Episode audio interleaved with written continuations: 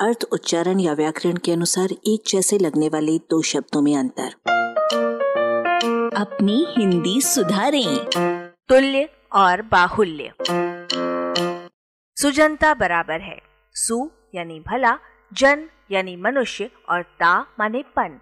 अर्थात, भल मानुसपन भलमन साहत या भल मनसी। कुछ लेखक शब्दांत के ता के चक्कर में फंसकर सौजन्य जिसका अर्थ सुजनता है को सौजन्यता लिख जाते हैं। जिसका अर्थ निकलेगा सुजनताता।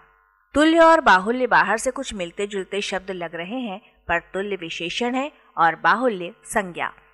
उधर तुल्य से बना हुआ तुल्यता संज्ञा है, जबकि बाहुल्यता बकवास है। क्योंकि बाहुल्य और बहुलता एक ही बात है लिंग भेद को छोड़कर। समता यानी बराबरी सही है, समानता एक जैसापन भी सही है, पर साम्यता कोई शब्द नहीं है, जो शायद मान्यता के वज़न पर चला दिया गया हो। मान्य, यानी मानने योग्य, विशेषण है, जिसमें ता जोड़कर भाववाचक संज्ञा बनाई जाती है, पर साम्य स्वयं भाववाचक संज्ञा है। सदृश से सदृशता बनता है या सादृश्य? गलत शब्द सादृश्यता लिखने वालों ने संभवतः सही शब्द, बाध्यता या सभ्यता जैसे किसी शब्द से धोखा खाया होगा।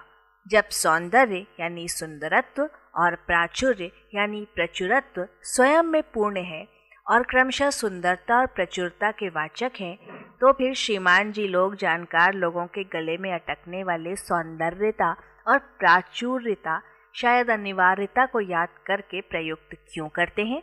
इसलिए तो नहीं कि उनका मन सौंदर्य और प्राचुर्य की पुल्लिंगता और स्त्रीलिंगता कर देने का होता है।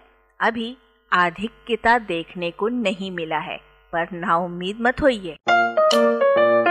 आलेख, भाषाविद डॉक्टर रमेश चंद्र मेहरोत्रा, वाचक स्वर संज्ञा टंडन। अरबा की प्रस्तुति।